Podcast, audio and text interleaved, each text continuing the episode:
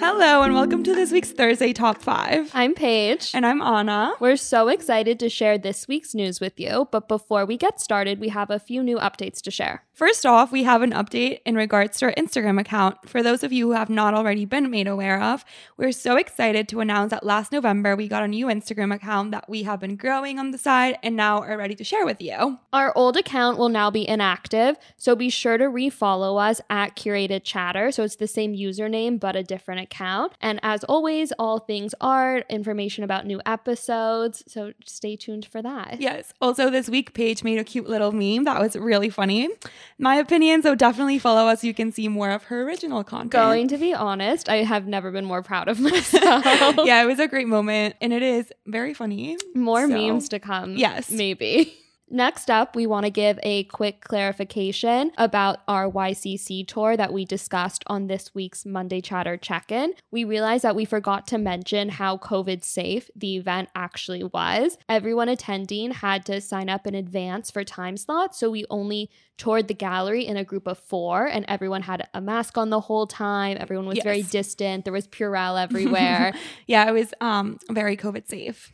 And also, it was so exciting because it was almost like a sneak peek into what events will be like the next few months as the vaccine is rolled out and we're able to start meeting again in person as opposed to the Zoom sessions that we have become so accustomed to and that we have previously discussed on the podcast. Yeah, it was very much like a middle ground Yeah. between previous events and these Zoom. Yeah, I agree. It was great. So I think we're ready, right? Mhm. Our first headline of the week comes to us from Condé Nast Traveler, where it was reported that, quote, traveling through New York's Penn Station just got a lot more glamorous. So to give a little bit of background information, the Daniel Patrick Moynihan Train Hall is an expansion of New York's Pennsylvania Station into the adjacent James A. Farley building, which previously served as the city's main post office. So after more than two decades of planning and construction, which is so crazy, it's like our whole lives. yes. the very anticipated hall opened on New Year's Day and has become the hottest destination in the city. Yes, and also from a practical standpoint, this was long overdue because the original Penn Station that was demolished in 1965, the passenger hall and waiting area were moved underground to a space that was built to accommodate 200,000 people. But in recent years, the average number of daily pa- passengers has tripled to 600,000. So Which is wild Yeah. that that many people are exa- using it's, it. it's over half a million people every day. I never would have guessed. no, me either. So definitely needed to be expanded. So the new space has a all glass ceiling, which is 92 feet high, has more than 500 individual panels that make up the ceiling. Yeah. So the article notes that it's now as big as the iconic Vanderbilt terminal at Grand Central. Oh yeah, and speaking of Grand Central, we saw it empty for the first time back in September. We were coming back from a little day trip to Connecticut and we got back to the city a little late and it was so incredible to see it empty. We can't wait to see Penn Station empty because I feel like it'll be pretty much the same. Yeah, and by late, Anna means the last train back into the city that night. Yeah. So, So it was literally empty except yeah, for us. We were the only people there. And also it was amazing. you really forget these spaces in New York are so overcrowded always. Like Yeah. you forget how, How big beautiful. and beautiful the spaces Yeah. actually are. Yeah. So we're very much excited to see Penn Station before it gets overcrowded with over half a million people every day. And then also something worth noting about this new station Mm-hmm. is that set to open in the fall of 2021, obviously assuming COVID restrictions allow for indoor dining.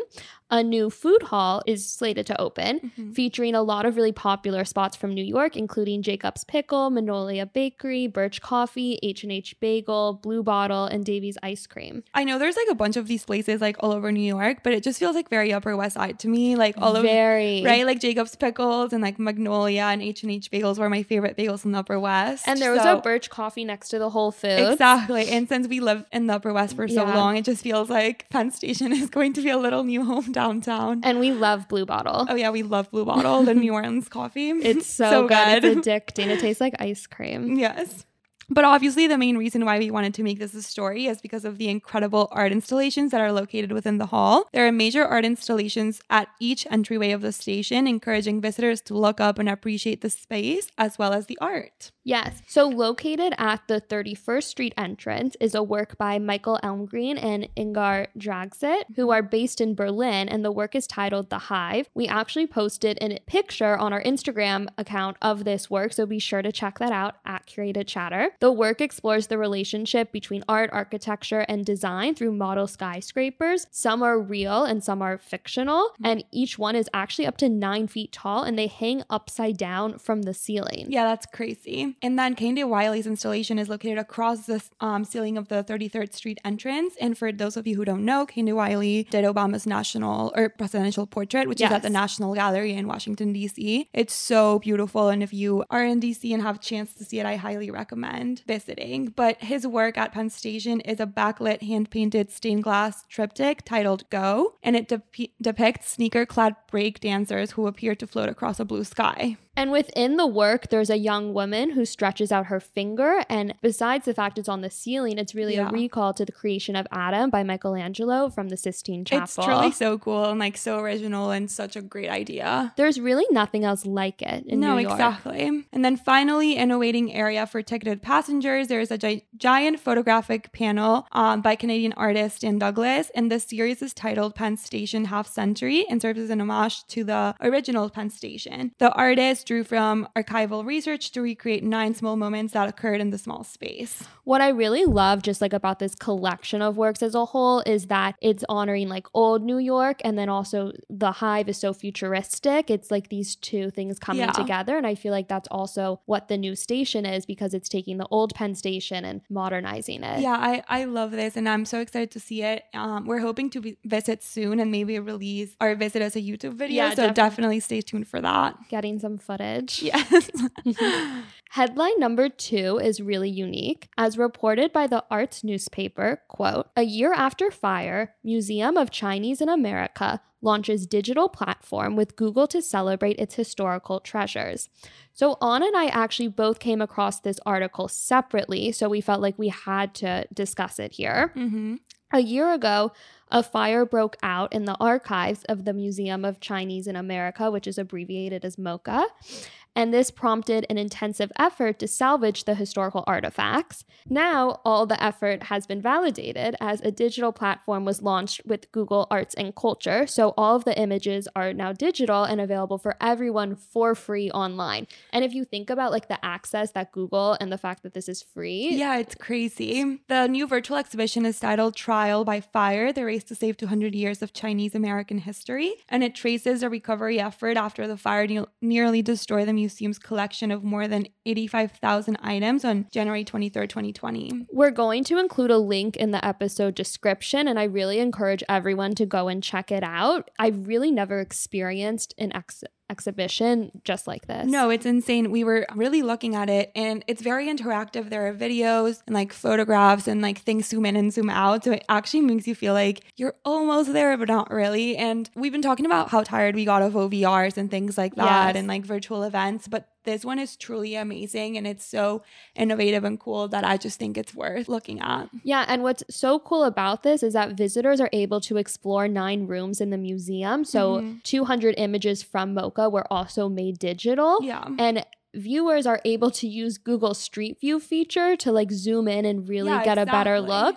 Which is so crazy because you think about that when you're like on maps trying to find a restaurant, not to look at a work of art. No, exactly. And what I really love about this is that so often people are unable to view works that they might really want to see because they're located in a place where they're unable to visit, or right now people just might not feel comfortable leaving their homes because of COVID and things like that. So this just actually gives access to anyone and everyone around the world. And I wonder how this will influence other museum platforms. Yeah, and going even further, the digital platform is also available for downloading on Android and iOS devices. So it literally could not be more accessible. Like if you have a cell phone, you can view this exhibit. Yes. And then another fun fact is that in October, MoCA was designated as one of America's cultural treasures in an initiative by the Ford Foundation, and they were awarded a $3 million grant to bolster its operation. So even though this is obviously so tragic that this fire broke out, so Mhm. many exciting innovations renovations have come out of it. Yeah, and I feel like it puts the museum back on the map, and like a lot of people are talking about it right now. It was all over the news yesterday. So I just think this was, in a way, like good for them. Like, not good. It was just like a silver lining. Exactly. And finally, we want to mention that the actual museum proper, which is located at 215 Centre Street here in New York, survived intact but is currently closed in response to the coronavirus pandemic. And it's actually next to one of our favorite restaurants, the Tiger. So maybe when it reopens, we can do a little outing to the museum and the, um, the Tiger. For sure. For some Thai food. Looking forward. yes. Our third headline comes to us from ArtNet News, where the headline reads, quote, we decode the new art Biden just installed in the Oval Office, from a bust of Cesar Chavez to a calming Childe Hassam painting. This is a fun fact, but after Biden was sworn in as the 46th president of the United States, White House staff have only five hours to finish swapping out the works of art and like mm-hmm. other pieces of furniture in the office before the arrival of the new president. So like imagine how crazy that is. No, I cannot imagine. It must be so stressful. I mean, for anyone like who's ever seen an art installation, you yes. can't just hang something up. It's like a full process. No, and I've seen art handlers and they get so stressed out because like they're handling these masterpieces. So it's you don't want to break anything. Exactly. Having so little time is just probably not great. but there are four works that are on loan from the Smithsonian's National Portrait Gallery. Two of the works were already in the White House, but have been given more prominent positions within the Oval Office. First up, we have a portrait of founding father and inventor Benjamin Franklin, which many see as an, an acknowledgement of Biden's reverence for science. Yes, and then also a bust of Martin Luther King Jr. by the artist Charles Alston was placed on the mantelpiece. Mm-hmm. And then two more works are being brought to the White House per the new president's request. And although it's not really public knowledge why these specific works were chosen, I think people do make assumptions and really look into it as who Biden admires. Yeah, so the first of the new additions is a bronze bust of Robert F. Kennedy by the artist Robert Berks. Kennedy was a Catholic like Biden, so the article indicates this might have have something to do with that selection. Next up, we have a portrait bust of civil rights icon Rosa Parks by artist Artist Lane. Imagine being an artist named Artist. That's funny. but then Biden also added a Paul Suarez bust of the late Mexican American agricultural labor leader um, Cesar Chavez to the Oval Office on view behind his desk amid an array of family photographs and the prominent placement of the work, which is on loan from the Cesar Chavez National Mon- Monument in La Paz, California, was seen by some as a sign of Biden's administration's attitude towards immigration. It's crazy that some works are coming from so close and then yeah. some works are coming from California. Yeah. I think it's also like so crazy how, like, obviously all art has a meaning, but the very deliberate meaning of all the works that were selected for this and how there is actually so much to read into for these four works. Exactly. And Biden also made the conscious effort to pair portraits of well known rivals together. Mm-hmm. And this people think is kind of to demonstrate how differences of opinions are yeah. expressed within the republic and like are necessary to I the agree. democracy and like yeah. that's what he's trying to do as president and i love this idea of how they're considering works of art in conversation with each other because yeah. i think we often talk about that in museums and mm-hmm. what happens there and like it's also happening yeah. in the oval office i just love seeing art like truly infiltrate all aspects of life and this is a great example of how art is not something that's just in museums or um, far removed it's literally within politics too yes and the fact that the president gets the choice to just steal art from whatever museum he wants yeah, is like a dream. We would love to do that. Yeah. What would you? What would be your top choices? That's so hard. like, you have to give me something. I think I would like maybe like a David Hockney. I mm-hmm. love. Yeah. Something about LA and my New York apartment, maybe. Yeah, that's cute. What about you? I would do a Basquiat, but I Shocker. think you knew that answer. yeah, Basquiat for sure. And then I think I'd do something. I, I think a Cy Twombly would be so calming. Yes. I don't know. Something about that. Like the one they have at Kavamasa. I feel like it would be cool to get something that you can like have to decode because yeah. you can spend so much time with Just it. looking at it. Yeah. And then speaking of Biden, we wanted to bring up an article from The Guardian, which announced that Biden's administration revives plans to put Harriet Tubman on the 20 bill. So that's exciting. Yes, and Harriet Tubman was a 19th century abolitionist and political activist who escaped slavery herself, then took part in the rescues of hundreds of enslaved people using the network of activists and safe houses known as the Underground Railroad. Yes, and in 2016, Obama decided Tubman should replace Andrew Jackson on the $20 bill, leading to celebrations at an escaped slave would be honored instead of a slave owner precedent. but the plan was blocked when Trump came into office. This is so exciting. We cannot wait to hopefully see what the design will end up being. Mhm. The design on the dollar bills are such a great example of how art can infiltrate into aspects of our everyday life. Like you don't really think about like art yeah, as the design, but it is. it truly is. Very, very exciting things coming. The fourth headline of the day comes to us from Artforum, where it was reported that, quote, Italy's Castello di Rivoli Museum to serve as COVID 19 vaccination center. So, located near Turin, it will open its vast galleries as a COVID 19 vaccination center, becoming the first museum in Italy to do so. The institution is partnering with the Rivoli city health authorities in support of Italy's organized effort to vaccinate its citizens against the virus that has to date sickened 2.3 million and killed 80,000 in the country. Yeah, so the officials at Castello di Rivoli, which is part of the Savoy Royal, Royal Palace, realized that this space was the perfect vaccination site because it has 10,000 plus square feet, which allows for a socially distanced waiting room, vaccination booths, and post vaccine monitoring area. And the museum also already had climate control and thermo scanners to determine whether those entering have a fever. So it was basically just made for this. And honestly, what is the most exciting part of this vaccination site is that the art was left in the gallery where people get vaccinated. So those who are getting vaccinated can look at a set of murals by Swiss contemporary artist Claudia Comte. My grandparents got vaccinated in LA and they had to drive to like the middle of nowhere and wait in line Yeah. in a car. There was no castle, no art. Oh, that's really sad. I have a feeling that our vaccination process will honestly not be half as glamorous. I don't think Um, so. but I think it's so interesting to see how entertainment spaces are being used for COVID purposes. Like here in New York, the vaccination centers, or some of the vaccination centers, are the Yankee Stadium and Citi Field. So Yeah, also in LA, people are getting vaccinated at Dodger Stadium. yeah, exactly. So it is um interesting to see like the vaccination process infiltrating other aspects of life that are not currently happening. And it's so wild that people are getting vaccinated. yes. So something I also really liked about this headline is that the museum director said, quote, art has always helped, healed, and cured. Indeed, some of the first museums in the world were hospitals. So this is such a great point she brings up as the museum is being converted into a vaccination site. They are really repaying this favor and giving the museum a new use while most museums in Italy remain closed. Yeah, exactly. I think it's a great way to put a space that's empty and has been empty for months to great use. It's like a full circle moment. Yeah, maybe other museums will follow in this lead. Maybe we can get vaccinated at, At the MoMA.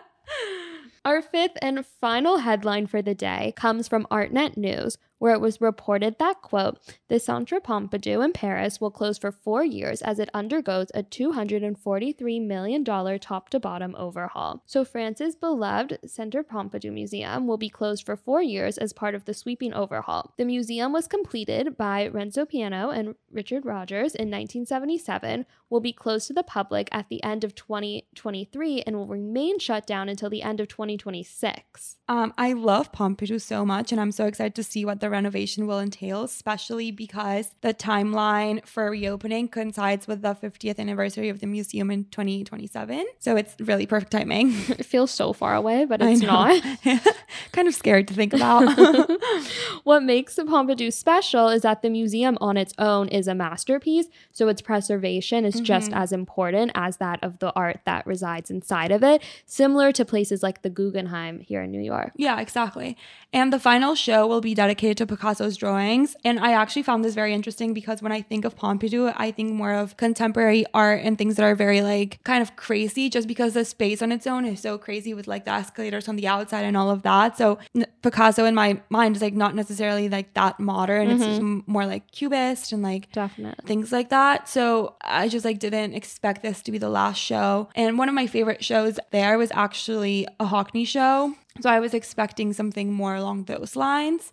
I was just surprised about Picasso. I agree with that, but I also love seeing works of art in Mhm. environments that are not necessarily like conducive or reflective of the works. yeah. I saw a show at the Borghese Gallery Oh in yes. Rome, Mhm. and mixed with all these like classical works of art, they Mhm. had on the Walls. yeah, they, Yeah. and they had Picasso's like paired with them, Mhm. and it was just so unbelievable, like seeing the mix of the two. Yeah. No, I agree.